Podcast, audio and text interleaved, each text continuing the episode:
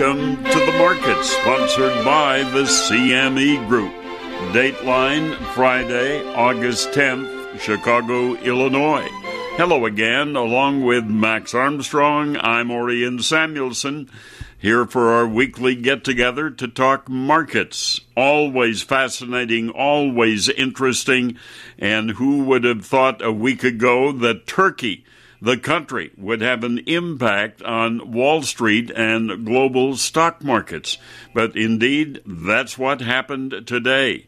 And then, of course, in the world of agriculture, the first real crop report of the season based on not historic projections, but based on planted acreage, planting weather, and crop progress. So, a lot to talk about.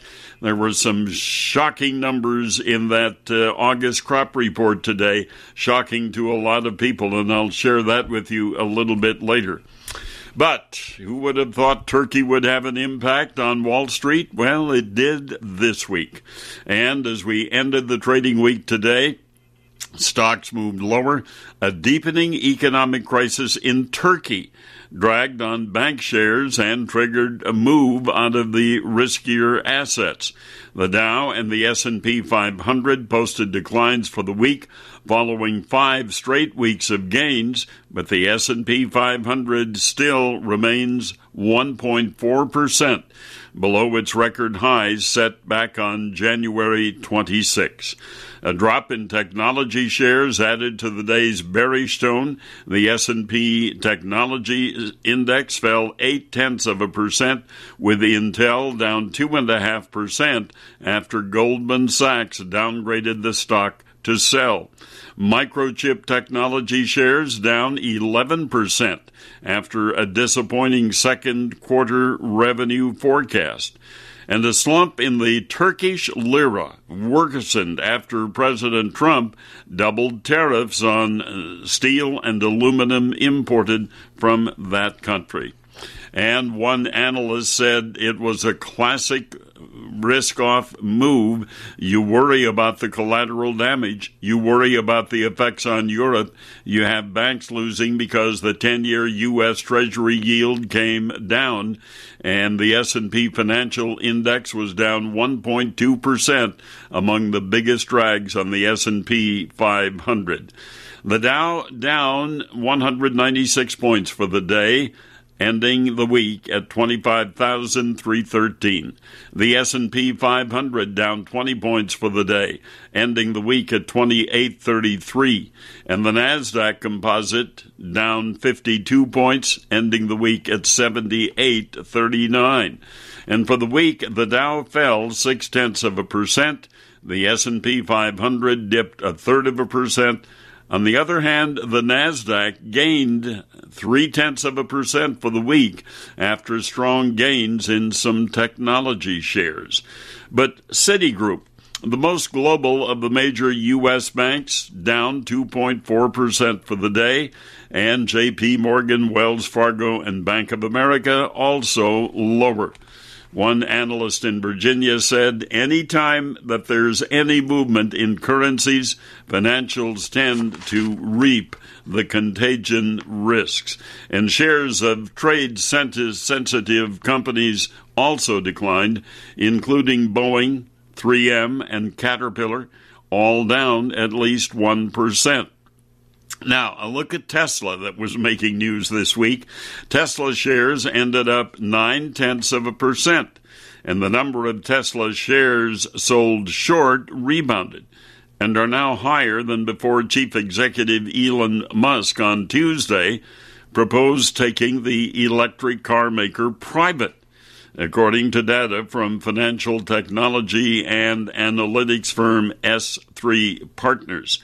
And uh, Tesla and Mr. Musk came under the eyes of the uh, Securities Exchange Commission, who wondered if uh, he did some things he shouldn't have done, talking about taking the company private. Data today showed U.S. consumer prices rose in July, and the underlying trend continued to strengthen, pointing to a steady increase in inflation pressures. So the market will pretty much continue to expect more increases in the interest rate before the year is over. So now, what do we watch for next week? Well, Walmart, the world's largest uh, uh, brick and mortar retailer, reports second quarter earnings on Thursday. The retailer has notched more than three straight years of comparable sales gains, but its online performance failed to meet expectations during the holiday quarter. It recovered slightly during the first quarter. The company is also in the process of fixing its international business and has announced its decision to buy Indian e commerce firm Flipkart. And so investors will be watching for details on Walmart's e commerce performance, its U.S. investments, its overseas deals, and its plans for the rest of the fiscal year. Cisco Systems is expected to report higher fourth quarter revenue on Wednesday, helped by strength in newer businesses such as cybersecurity. And then on Thursday, Chip maker NVIDIA Corporation expected to report an increase in second quarter revenue. Macy's expected to report higher second quarter profit. That'll happen on Wednesday. Bearing the fruit of strategies to combat declining footfalls, Macy's has been focusing for several years on expanding its loyalty program and growing Macy's Backstage, its off price brand and analysts who have been cautious of the retailer's comparable store sales growth will watch for any signs of a sales turnaround. Tapestry Incorporated, they are the folks who make the Coach handbags, will report fourth quarter results on Tuesday. Fewer discounts and the acquisition of Kate Spade expected to boost profit. But investors will watch for the company's annual forecast, which has been projected below expectations for the past three years. J.C. Penney, boy, there's a name we've heard a long time and uh, have heard about their financial challenges. So J.C. Penney expected to post lower second quarter revenue on Thursday as it battles a drop in store traffic and again fierce online competition. J.C. Penney, rattled by a CEO exit and senior management changes, has been trying to turn its business around, and investors will watch for any updates on that front. Now, Let's look at the economic calendar. The Commerce Department on Wednesday expected to say that retail sales increased just one tenth of a percent in July though lower than a five to five tenths percent increase in June. On the same day, the Mortgage Bankers Association scheduled to release its weekly mortgage market index and mortgage applications data.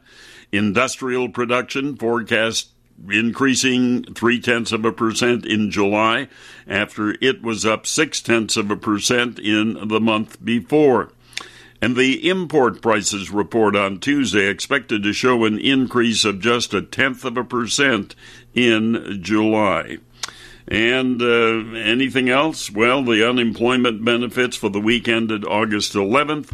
Those applications expected to increase to 218,000 from 213,000 in the previous week. Friday in the world of agriculture, we'll keep a close eye on Deere and Company. It will release third quarter earnings in pre-market hours and the company expected to report higher profits on improving replacement demand for aging fleet. Investors will watch for comments on the impact of the global trade skirmish on U.S. farm income and equipment sales. So, uh, busy week once again, and uh, we'll be keeping an eye on a lot of things that have an impact on Wall Street. Today, uh, kind of surprising story, at least I thought, when the story came out that VF, VF Corporation exploring strategic options for its denim business that could include a sale or a spinoff of its Lee and Wrangler jeans brands. That, according to the Wall Street Journal report today. The company, VF, based in Greensboro, North Carolina, also makes Vans shoes and rakes in more than $2.5 billion in annual revenue. Its jeans business has seen demand slip, though, as big retailers, including Walmart, stock more of their own private label brands. And VF did not immediately respond to a request for comment today uh, issued by Reuters. So uh, that's some of what's happening in the stock market and Wall Street. Again, a foreign country playing a role in what happened on Wall Street. The country of Turkey certainly having an impact today. But we haven't talked about the livestock situation, and we haven't looked at the numbers in the August crop report. Some fascinating numbers there, and we'll get to that a little bit later. But we'll join Max Armstrong and his guest when we continue on the market, sponsored by the CME Group. For more than 150 years, CME Group has been built with your confidence. Without it, we simply wouldn't be in business. Today, we continue to work on new and better ways to protect you and grow your confidence in the markets. After all, it's our vigilance that brings you the peace of mind you need today and in the future. CME Group. Advance with confidence. In the studio with us this weekend, Dennis Smith, Archer Financial Services. Dennis, let's talk about this livestock situation and begin by talking about hogs. And uh, we're in kind of a long, dark tunnel here, it seems. Boy, we've seen some real weakness, in fact, historical type weakness in the cash hog market. We're just now beginning to discover, it appears like through several slaughter disruptions, kind of starting around the 4th of July. There was a tornado in Iowa. There was uh, some, some software upgrades by Smithfield. There was some other mechanical breakdowns.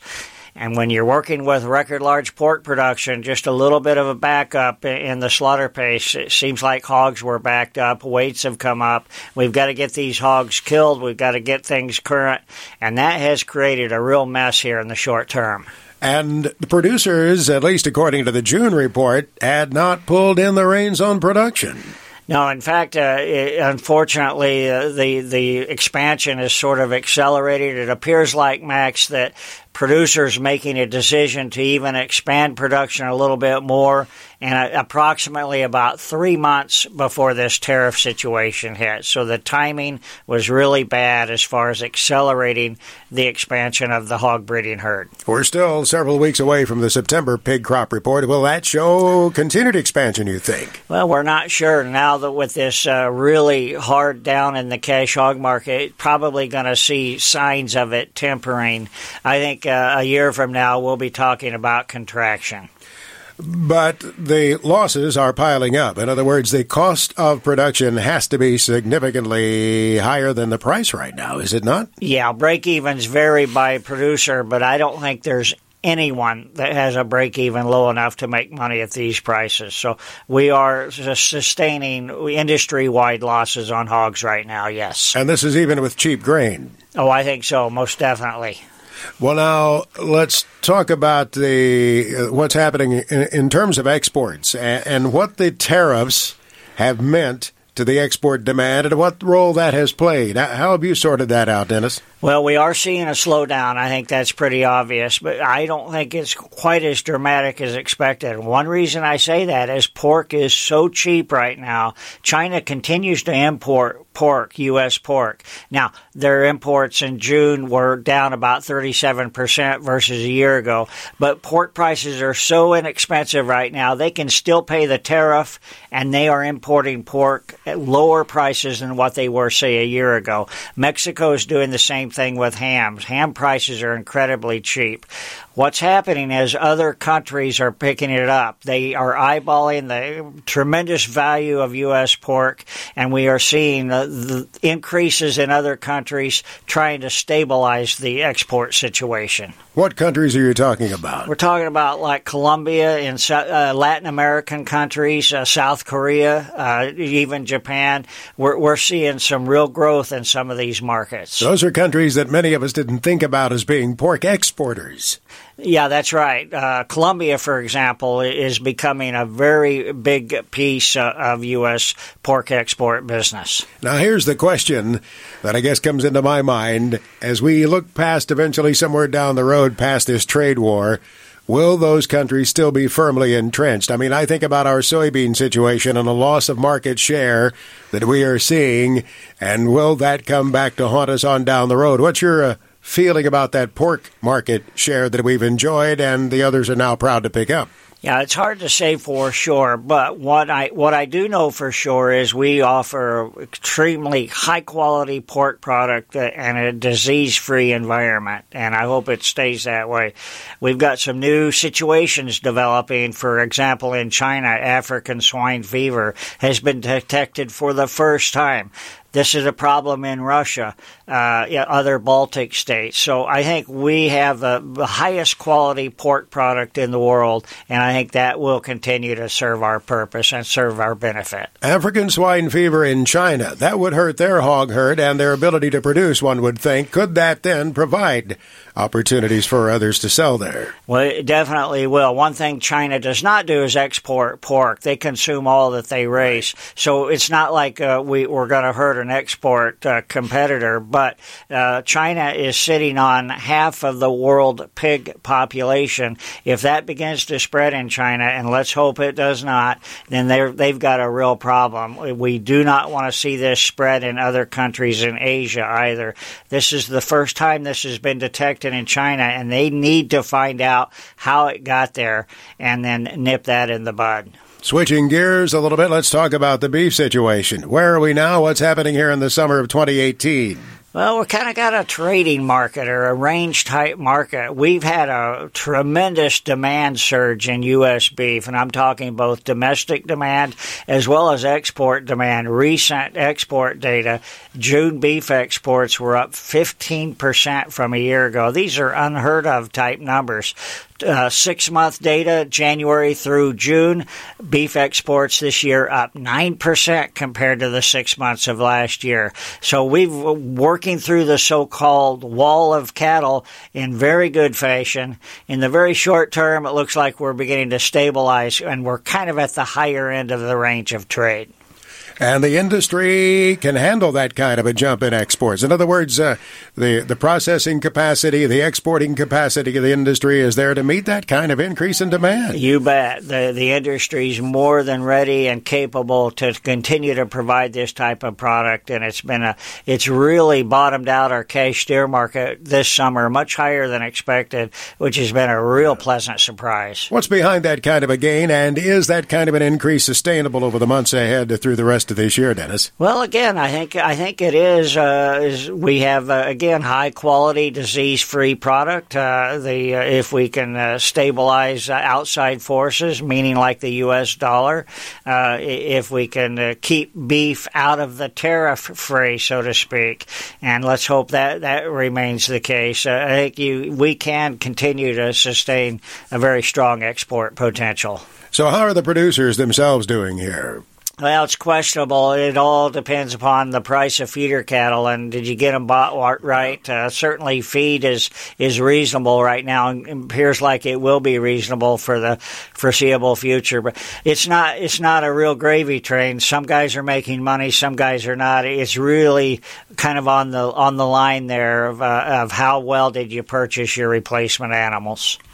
What's your price expectation then, as you take a look at both beef and uh, the the pork side? First of all, for the cattle producers. Well, I think you're going to see the the cash steer market stabilize here in the late summer. We're already into Labor Day demand. I think you see uh, cash prices pull back, but looking out in the next six months, I think you're going to see placements of cattle begin to taper off. We've had aggressive placements in the first half of the year. I think that's going to begin to slow down, and we begin to see a good, strong cash steer market develop in the uh, winter winter, say into the fourth quarter and first quarter of next year. That's not bad news. Why? What kind of prices you think about? I think uh, you can see the December futures and the December the, the cash market in the fourth quarter, one twenty uh, versus the uh, you know 113, 114 area that we're looking at, maybe even higher. There's a possibility you can get fourth quarter, early first quarter, as high as 125 on that cash steer market. Hate to end on a downer, but what do you see for hogs? Hog market uh, is is going to be uh, just a, an awful challenge here going into the fall season. We do have the Packers gearing up. We've got second shifts coming into play.